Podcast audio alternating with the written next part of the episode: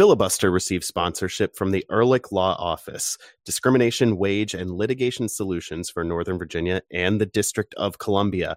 They want you to know that your rights matter. You deserve to be free from harassment and you deserve to work. They cover workplace discrimination and wage theft, non competition and non solicitation litigation, civil rights, takings and disability, and a lot more. For a free consultation, go to ehrlichlawoffice.com slash filibuster.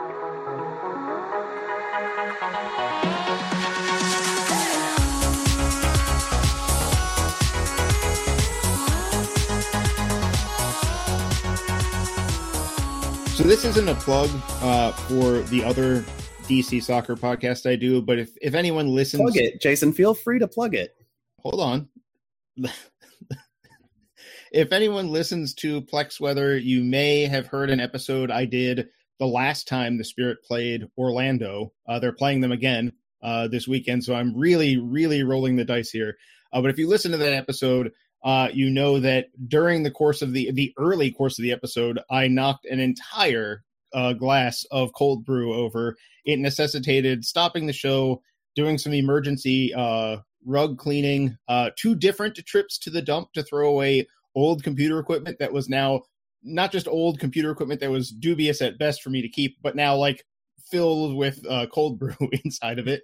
Um, and yet here I am. It's 11:02 a.m. I'm spoiling what are you drinking for myself because I'm drinking cold brew. It's it's in the same spot even. Jason, don't don't wreck this, okay?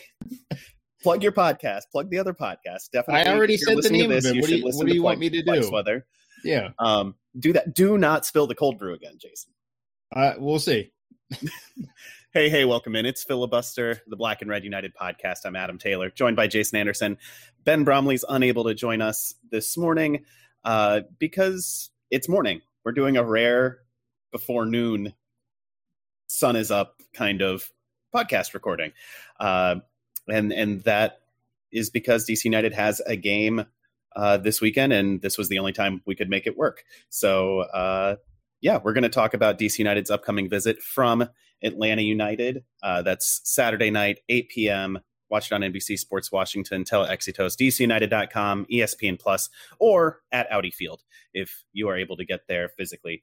Uh, we're going to start tonight, though, talking about DC United's loss up in New England on Wednesday night. But before that, I would ask Jason what he's drinking, but as he said, he already spoiled it. I too am drinking coffee, but it's just traditional drip coffee, no cold brew.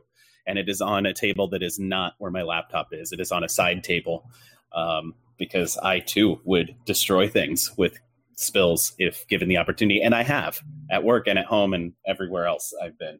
Um, everywhere, nearly, just about like so many places I've everywhere else things. you've been. Yes, I am. In it is a superpower that is states. Uh, at least one country that I, or two countries that I know of for sure. Uh, oh. just from uh, yeah, speaking I'm, to you over the years. I, I may be persona non grata in like Sweden, Austria, and London, uh, Germany, Spain. Yeah. Mexico, Canada, all of yeah, these I've, countries demolished uh, yeah. and and yes. left. Just very small portions of them were demolished yes. just by but, liquid beverages in my presence. Right. Uh, DC United got the early lead on Wednesday night, but Bruce Arena's halftime triple sub proved decisive. They scored two quick goals, and the Black and Red United fell to the New England Revolution. I said the Black and Red United. I just meant the Black and Red. Our website did not lose this game. Um, if we held some, the Revs to three to two, that would be very good for us. That would be really impressive. We don't even have eleven staff members. Yeah. Um, none of us are professional soccer players, so that would be really impressive. I think scoring any goals against the best team in the league would be really impressive. Um, but anyway, the Black and Red fell to the New England Revolution, three to two uh, in New England. Edison Flores and Paul Arriola combined for the opener. Unfortunately, Arriola appears to have injured his hamstring on that finish, uh, which is not the best thing because those 10 minutes that they played together were really good. They looked really good together. They have a nine uh, goals per 90 when they're on the field together this year. Um, that's that's really good. Unfortunately, it came from a very small sample size of 10 minutes, and I don't know when we're going to get more. Yeah, uh, because we don't know uh, at this point. We're recording this about uh, a little over an hour uh, before DC United's press conference. So um, we'll find out more. I maybe about Arriola's injury status um, as as far as what it, what's going on with him, but um, it was a really promising look, especially because this was those two playing up front uh, as a uh, you could almost call it like a three five two zero. Um, yeah, where there was no true the, number nine on the field right, for United. They're, they're the forwards, but they're not forwards. Um, and so uh, on the plus side, that actually gave the Revs problems because they weren't really able to figure out who am who am I picking up? Where am where are they going to be? Um, if you looked at where uh, Arriola and Flores lined up without the ball, this is something that Nashville did to DC to a certain extent. Um, without the ball, you had Arriola right of center, Flores left of center. But Arriola's dangerous moments while Flores were in the game, or was in the game, or while Arriola was in the game, all yeah. ended up being on the other side of Flores. Like he had made a run coming across, um, and and that's the danger with a no a no true striker set is that you have players who are used to making different runs, and it's confusing. Center backs are like, hold on, hold on a second, you're your one forward's a 10 and he's dropped off in but way in between the lines the other guy's a winger and he's running from right all the way to the left. Like this is not what we expected at all. Um, and that is part of the reason why dc's early pressure in this game that those early turnovers weren't just well we forced a turnover that's good. It was we forced a turnover and we found edison flores in like a 30 yard uh, um, uh, space here. They, just a huge gap between the lines, and that's uh, you know that's where the goal came from, and that's also where most of DC's chances, even after Arriola left the game, were coming from that kind of it was kind of a repetitive half in a way. Yeah, yeah. United kind of it, it was almost a trap that New England just kept walking right into over and over again, where United weren't pressing the center backs or the keeper, but and they were letting the defensive midfielder receive the ball, and then when he turned, that's when they would spring it. Um, and it was a little frustrating for the first couple minutes, I thought, because I was like, why are you letting him get the ball and turn? And then it was because they would then take away the passing options and force him to turn it over, and it would be a sprint to goal, mm-hmm. um, and creating those transition moments. And Flores, I thought, had maybe his best showing in black and red in this game. He he got the assist early, um, but he was just dangerous all night. He could have had a couple more assists if you know the turf hadn't been New England's fabled terrible turf uh, and if the finishing had been a little better. Um, but I, I, thought he had himself a great game, and hopefully it's it's a sign of things to come for him. Yeah, uh, I mean the the data points to him being the most dangerous player in the game. Um, if you look at expected goals, expected assists uh, combined, he was top for everybody in the entire game, both teams, um, among the leaders in pretty much every category for DC. Um, w- you know, shooting as well as creating. So it was kind of this is sort of the all round, you know, this is the guy, this is a number 10 that is being paid seven figures. Um, that guy has to be playing like this on a regular basis. So, um, great to see. He also played more minutes than I thought he was going to be able to play. Um, I was expecting a slower ramp up yeah. than this. I think maybe Hernan Losada gave us a little bit of a, uh, a little uh, in, in, intentional misdirection uh, on a couple of different players. He sandbagged us a little bit. yeah, um, but one of them is that Flores was had more in his legs than uh, we would have expected. I don't know if that extends to this upcoming game because the amount of time he was out to play over an hour on turf and then to turn around and play another game two days later. I don't know about that, especially when one of the issues with Flores was we have to make sure he's 100% before we bring him back, which is a recurring theme with DC United. If you if you're out for a little while, they're not going to bring you back when you're at like 80%. Uh, you're right. going to have to wait. One of the knock-ons from that, I, I wonder, because we've seen this a few times where players come in, they make their first cameo, and then they're almost playing full time yeah. immediately after that. I wonder if that's um, one of the positive byproducts of of Losada's approach sure. to working people in after injuries is that because the ramp is so long in training, it's a much shorter ramp once they get on the field. Um, and hopefully they can, you know, do it without injury. Of course, Paul Arriola uh, did get re-injured. It's a hamstring. It's something that's bothered him. It, it ended his loan in uh, the Premier League or in the Championship, rather. It's something that's hobbled him before. Um, hopefully, it's not too serious, and it's something that uh, the team can figure out what's causing this issue and fix that so that this doesn't keep happening. Kind of like they did with Andy Najar, who did not play in this game. We thought he was going to. The team basically told Steve Goff the reason he wasn't on the field in Nashville, uh, despite making the trip, was that he would. They were saving him for New England. That obviously wasn't the case. He wasn't on the roster. Hopefully, he's not seriously hurt and will be on the field against Atlanta because we're going to need him.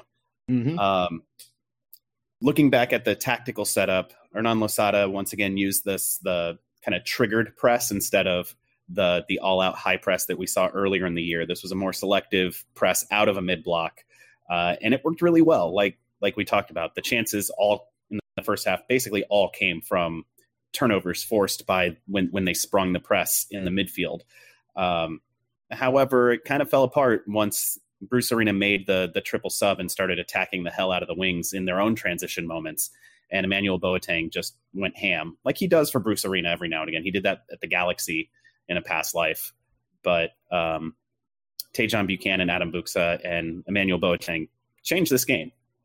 Yeah, and also the way the Revs um, switch things up in the midfield. Um, you know, the the sub it, it is is as much to get talented players on as as I'm sure for Arena, the way he presented the sub to the players that were being pulled out, uh, for Kaptoum and Maciel, it was you guys aren't hacking it today, you're out. Um, it was probably not presented in a very kind manner, um, where it was like, listen, guys, you'll get them back next week. Um, we got to make a change today. It was probably more like, you guys look bad. Um, and they did. Uh, to be fair to Bruce Arena, those guys played badly. They weren't recognizing that when they made that turn back towards the defense, that was when they were getting caught. And so they kept doing the same thing over and over and kept getting caught over and over. Um, and so I'm sure the halftime talk for New England was probably very busy. Uh, you probably had a lot of stuff going on. Part of it being guys that started the game as outside midfielders being told, like, okay, now you're inside as central midfielders. You have to do X, Y, and Z because this is where they're catching uh, our guys. We can't keep having this happen.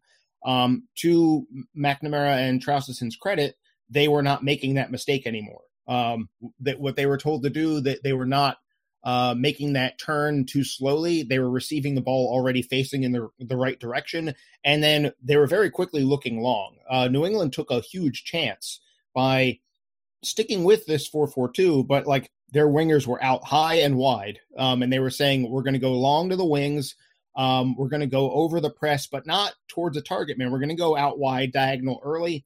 Um, we're not going to invite that pressure in central midfield with these uh, turns and with these uh, turns back towards uh, the defense and hoping that oh no, um, the, are, are they going to jump us or not? We're not going to allow that to happen anymore, and we're going to kind of try and take their press away while also just sort of pushing play forward. And you know, if they catch us on the break because we all of a sudden end up with only two people in midfield because we've played it long and we didn't win the second ball or whatever, so be it. Um, it's a New England's an attacking team. They're at home. They're looking for the win. Um, they're also just on a huge roll right now, so they're full of confidence. It's like, sure, let's go for it. Um, unfortunately for DC, it worked. Um, and some of that is some shaky defending. It has to be said. Um, mm-hmm. If you, especially on the what ended up being the game winner. Yeah, um, and just in general, like if you're telling me that DC with the players that were in the game, especially Brillant and Birnbaum, three players in the back, uh, three center backs, I mean. Um, if Boateng is going to be hitting crosses into the box, those guys should be winning those battles. Um, and DC, unfortunately, just seemed a little discombobulated. Uh, the the tempo of the game, I think, maybe got away from them. They were maybe caught off guard by how early New England went into kitchen sink mode, um, and that is when you know, that's when they scored their two of their three goals. Um, right after the break. Un- that's really when the game got away from DC mentally. I think it's not so much, yes, the tactics changed, but also DC kind of had the game in hand to a certain extent. But once New England got that thing, and it wasn't even the goal, the first goal, it was before that. They'd had one dangerous mm-hmm. look in the about 45 seconds before that. I think once they proved to themselves that they could be dangerous out of this look, they got going, and DC was never quite able to get on their feet from there. Right. And you saw it with the second goal New England scored, which was so self inflicted by DC United. Fred Brillant gets up into the attack and like kind of overcommits. He doesn't look like he knows what he's doing up there. Like he was waiting for someone to make a run and no one did. So he's like, okay, I guess I'm making this run. and Felipe gets the ball, and he's you know basically it's him and then the two remaining center backs behind him, and that's it. And he's got the ball with Gustavo Bou tracking him, and he doesn't get rid of it quickly enough. He's just too slow on the ball, and Bou just takes it off his foot, and New England are off to the races on essentially a three v two that mm-hmm. United hustled to get back and force make it a little more difficult, but like Boateng floated it over the top and Tajon Buchanan, I didn't know you could dunk with your feet, but that's what he did. Um, just really sloppy play in, in yeah. a very high leverage moment that didn't have to be that high leverage. I got on Tony Alfaro earlier this year when he made a similar mistake where he got forward when he shouldn't have, and United gave up a goal. And this time it was Brillant's turn to make exactly the same mistake. I just got to be a little right. bit smarter in those moments, I think. And Felipe's got to be better not to turn yeah. it over. He he and, specifically called out his own and other individual mistakes in right. the post game. And these are, you know, Felipe and Brillant are two of the main veterans on the team. Yeah. Um, and it's a moment where you've just given up a goal. Clearly, there's a there's a real momentum swing in the building. Uh, Revs fan that went from kind of not present uh, in the first half to all of a sudden getting kind of loud. People were getting excited. Their game is uh, tempo wise uh, ramping up quite a bit. New England now has a, sort of a proof of concept on these uh, this direct play being viable, and it's a moment where your veterans have to calm the game down. And in Felipe's Felipe's situation, that just means don't turn the ball over there. Um, yeah. Keep the you know keep the ball ticking over, even if it's playing safe for a little while. Um, if you've got to play safe for five minutes and just be very boring, so be it. Uh, in Brillant's case, this is not the time to come from center, center back uh, into the midfield. Yeah. Uh, this is a moment to stay home. Um, Especially but, when you have another one of the three center backs is a converted fullback making his first start first of the, of the season. Year. And then the the wing back on that side is also making his first start of the year mm-hmm. and is a converted attacker. So like Brilhant just needs to know the situation and yeah. just recognize take, who they're playing. Take a deep breath. Um, this yeah. is one of those games where um, you need so, somebody out there needs to almost like do the gesture of like, guys, calm down, um, yeah. or you know, stall over a throw in, or um, you know, if there's a free kick at midfield, uh, do an argument with the referee that isn't even about like you're not even really concerned with the call. You're just trying to slow things down for a second and um, you know, say uh, all the all this little kind of gamesmanship stuff. Say like, hey ref, I think the ball's a little deflated. Can we get a check on this? Like, do something to calm right. things down and take the air out of the game. And instead, DC, unfortunately, because they want to do the maximum overdrive thing so much, um, and this isn't the first time we've seen this happen this year. Uh, that commitment to saying like, no, no, we're comfortable in this sort of deep water where the game is going back and forth so quickly. This is what we wanted. Um, it comes with risks, and this was a moment where DC maybe needed to not take risks for five minutes and just sort of like make nothing happen for a little while. Um, they had a uh, what was it? Um, I can't even remember the game now. Where they got to about the 60th minute and had said basically nothing happened. They were managing a road game. Um, uh, there's too many games. It's hard to remember what game it is anymore. Right. Um, but you get 15 minutes to go by with nothing happening when you're in the lead on the road. That means you're doing a great job. Um, this was one of those moments where we just needed five minutes to go by where no one had anything to really contribute. Like if I'm not doing tweets from the site account during the game. If I've got nothing to say for five minutes and DC's still up one nothing, or even at, even at uh, one one, it's like okay, okay, this is okay. Um, it's not a big deal We've that we're not making things, and now we can start yeah, leaning forward again. You don't have to get the lead back immediately. It doesn't have to be like, oh, they they equalize. Well, we better be back on top by the 55th minute. Doesn't have to be like that. And I think DC kind of got caught in that mental trap, which is fun when it works. Uh, this team has been exciting all year. It's just also this is the downside. This is when you can get caught right. going the other way, and they did.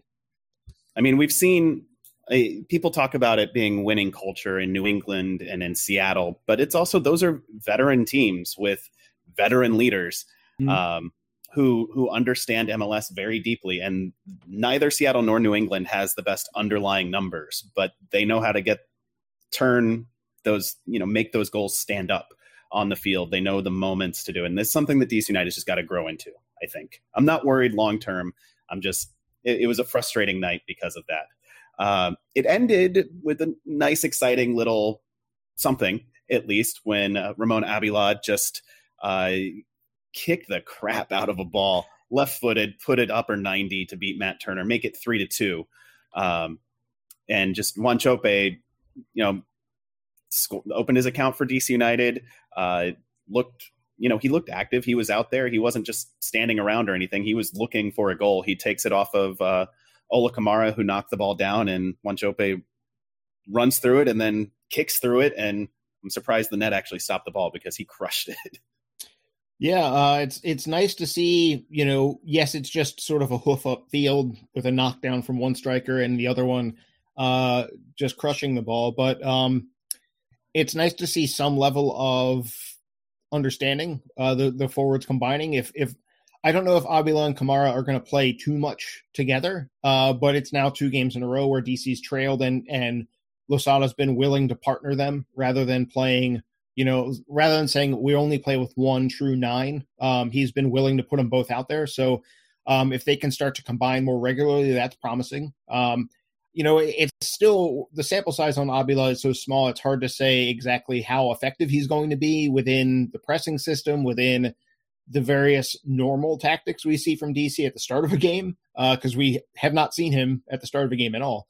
Um, but if you bring in a guy and you say we need another forward um, both to make sure Kamara doesn't fall apart from the number of minutes, but also just, uh, you know, it's good to, to have different looks, and Abila's a different kind of player.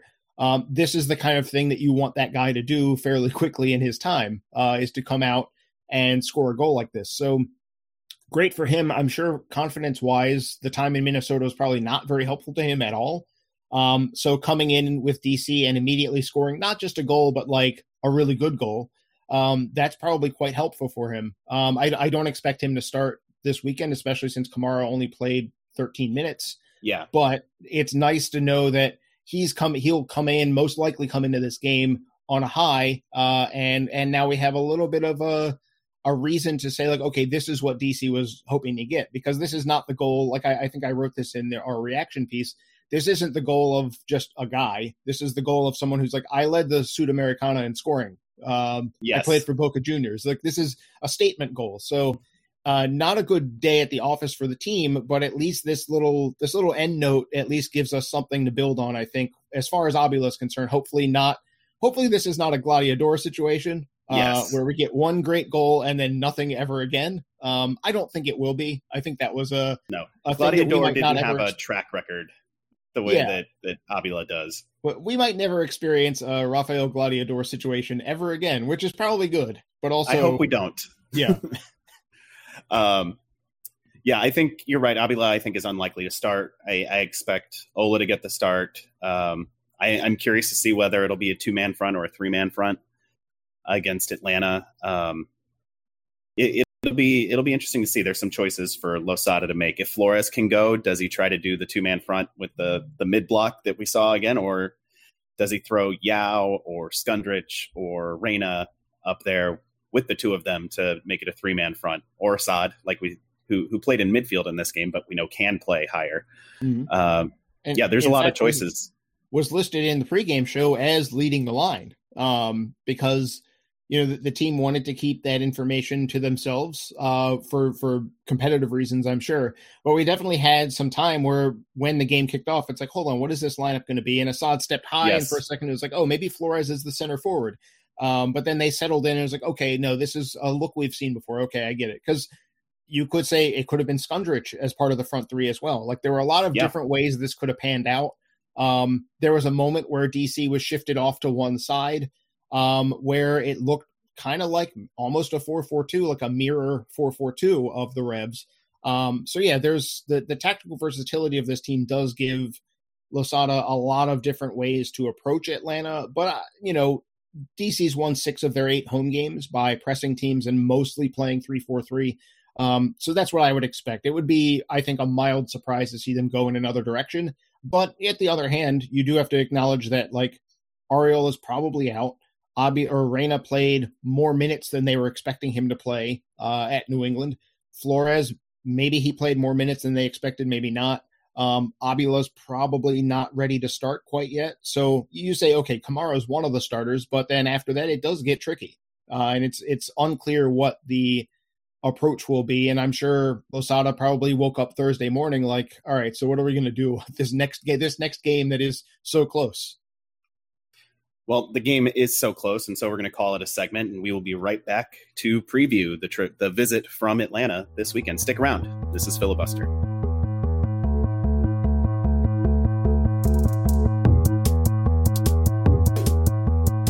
All right, say you're at work and uh, something unfortunate or untoward happens, and you need some legal representation to uh, to assert your rights in that situation. Whether a boss mistreated you, you were fired unfairly, uh, or, or or something worse happens. Ben, in the District of Columbia and Northern Virginia, you know who to call, right? Yeah, you call the Ehrlich Law Office because you have rights. That's right. And your rights matter. And you deserve to be free from harassment and you deserve to work. The Ehrlich Law Office handles workplace discrimination, they do civil rights. Uh, if you have a wage theft issue, they are there for you. If you have uh, a separation from your employer that you want to to get down on paper and you're dealing with a a non-compete clause or or something to to that effect.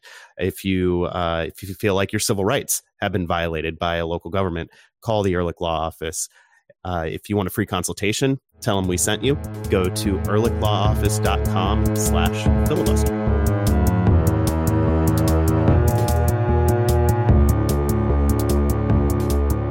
Welcome back to Filibuster. The relentless Major League Soccer schedule stops for no one, and DC United are back at it this weekend hosting a resurgent Atlanta United. You see what I did there?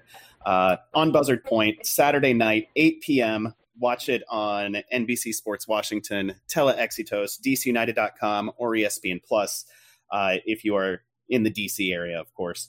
Jillian Sakovits is the host and sideline reporter for Atlanta United on Bally Sports South, and she is one half of the indispensable podcast, The Call Up from Major League Soccer uh, or MLSsoccer.com, and she has been kind enough to spend some time with us this morning. Jillian, welcome to Filibuster. Hi, Adam. Hi, Jason. Thanks for having me.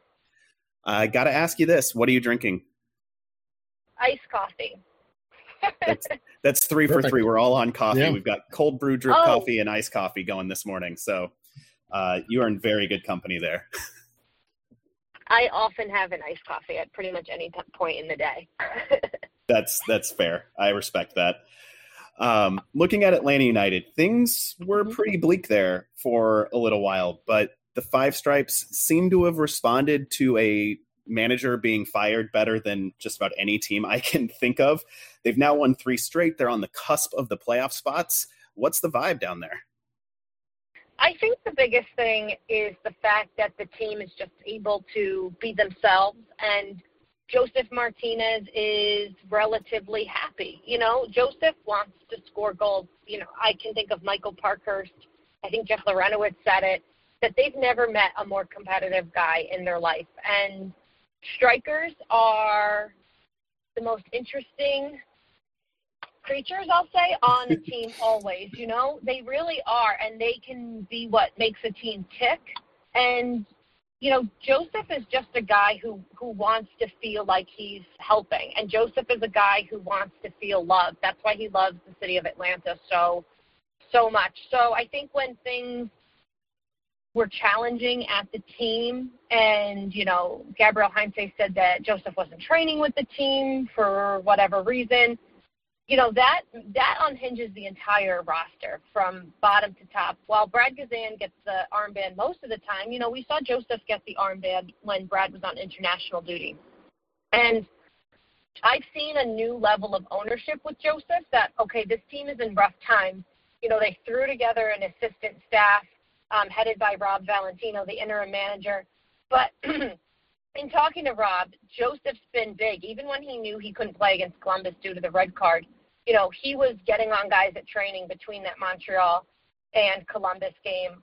Uh, he was down on the field greeting the guys when he could. There's just been a, a new level of, all right, let's all corral ourselves together and play for each other. And um, this is a good team. This is a roster that is one of the most expensive rosters in the league. So there was no reason why they shouldn't have been playing well. And now I think that the guys are able to mostly all be themselves. Um, they are the playing like the naturally talented team that they are. Jillian, I wanted to follow up about um, you know obviously Josef's going to get the attention for a good reason, uh, given how how great he's been throughout his time in the league. Um, but a, another player who's suddenly really turned it around on an individual level uh, is Ezequiel Barco. He's got I think it's three goals and an assist in this three game winning streak, uh, and they've all been important goals. He's not scoring the third goal in a three nothing. He's scoring game winners. Um, what has changed for him lately in terms of is it just having Josef around, or is it also something for him uh, on a personal level that's allowed him to sort of suddenly come into his own? Without a doubt, I think we've seen a new level of growth and maturity in Ezequiel Barco. It's been a really tough start and stop run for him since he he got here. You know, I can think about going back to 2018. He gets here. Uh, at the time, it was a record transfer deal for Barco and he comes in. Um, he kind of has a little bit of an off the field issue, you know, with the club. You know, uh, doesn't maybe get in the best graces to start with Tata Martino. Um, international duty injury, international duty injury. It kind of been the same story with him. Uh, but now this time he gets to go off to the Olympics, and he comes back healthy he comes back playing, and he comes back being the Barco that we all know. He's still relatively young, and you know when he came to Atlanta, he didn't speak any English. He kind of comes here on his own, and and I hate to play that card, but I think that's overlooked so much in MLS. Like, okay, let's bring in this, especially with the Atlanta United pipeline. Like, we'll bring in this young Argentine. These are still guys that are coming to a new country. They don't speak the language. Do they drive?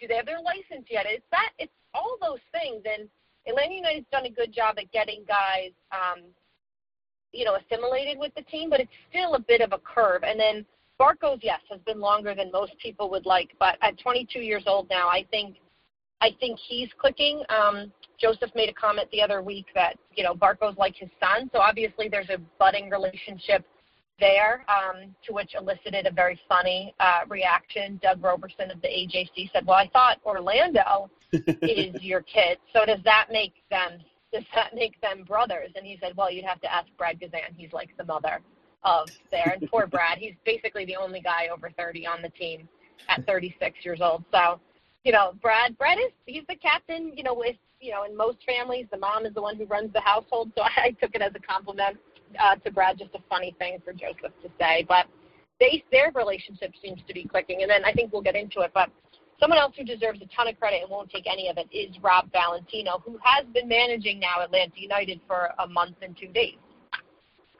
And it sounds seems like he's basically on a record-setting pace for MLS coaches.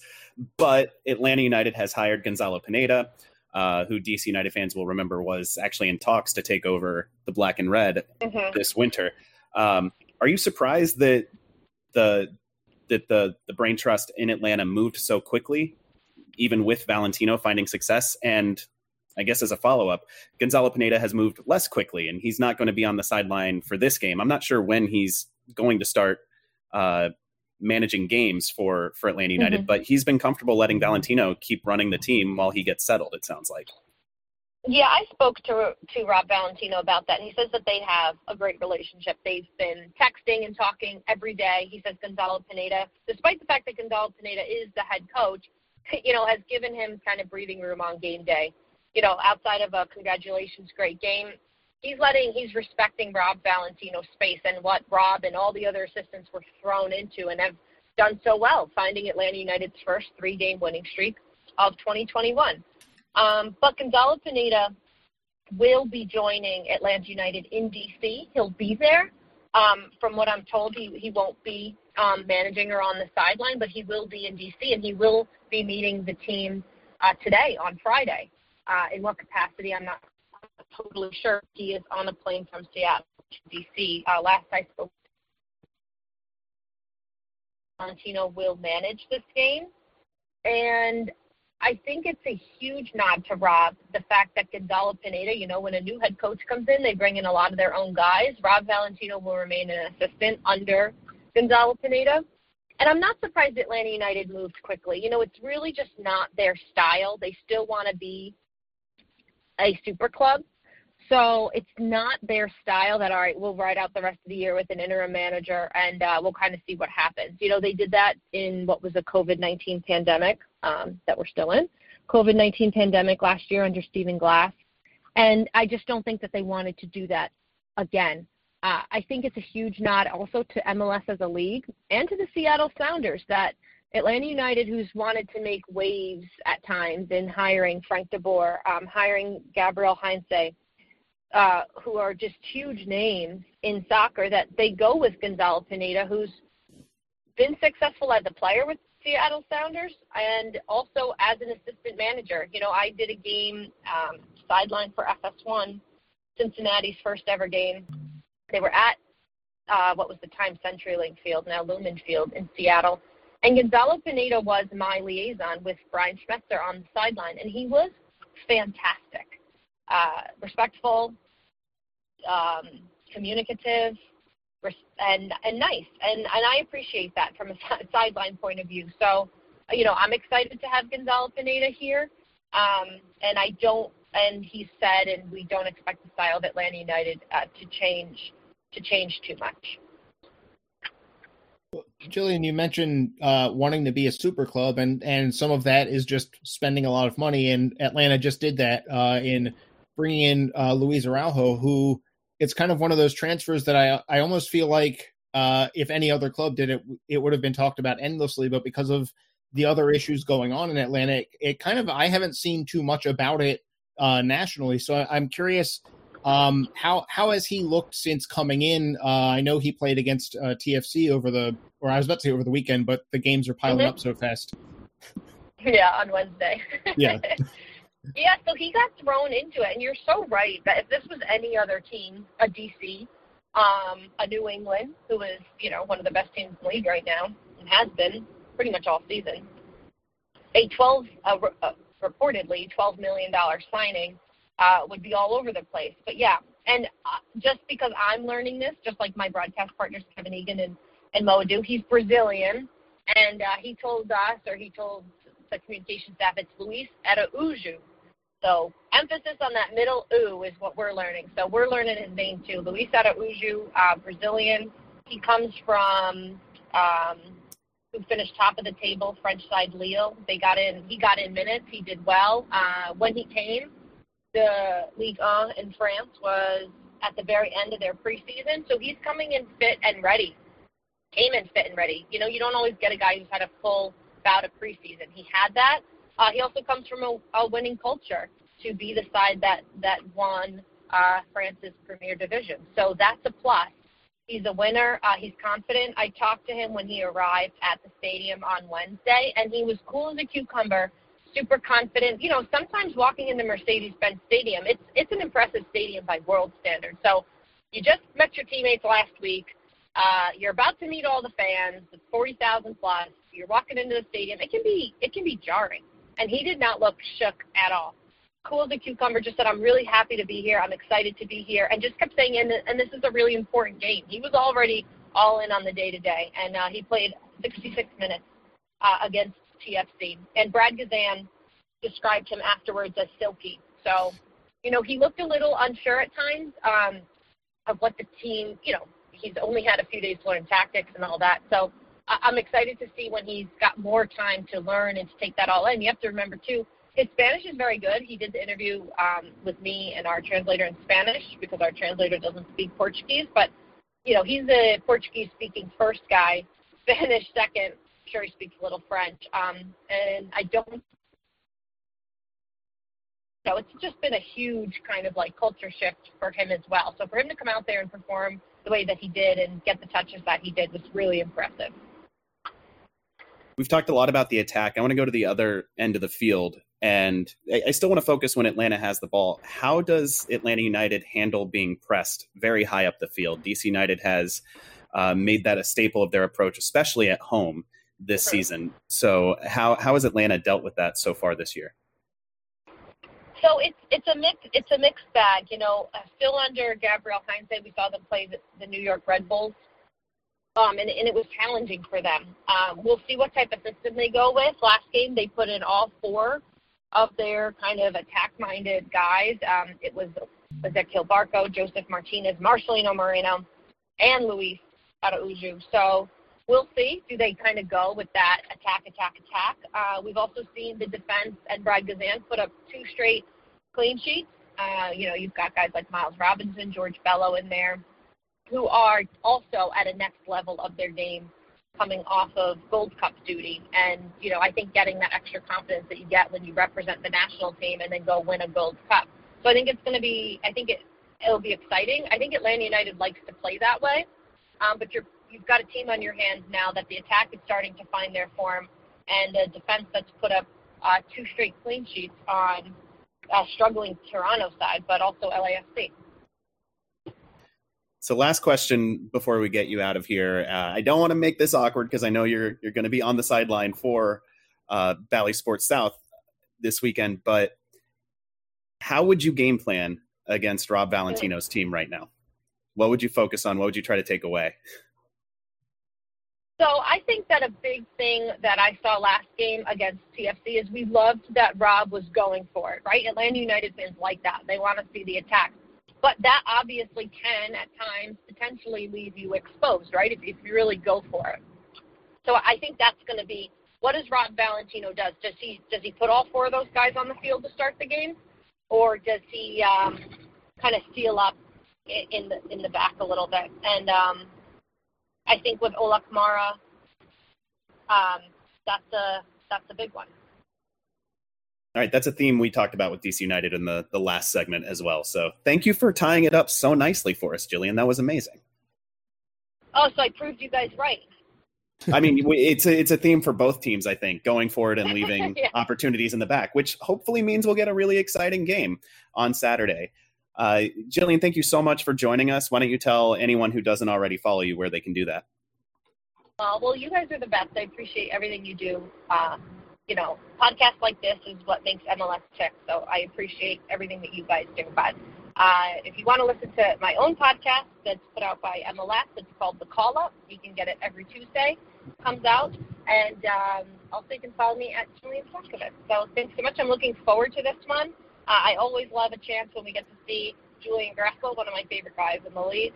Um, so I'm looking forward to this game. Thank you again Jillian Sakovits. Find us, of course, at blackandredunited.com. If you want to support us financially, you can do that at patreon.com slash filibuster.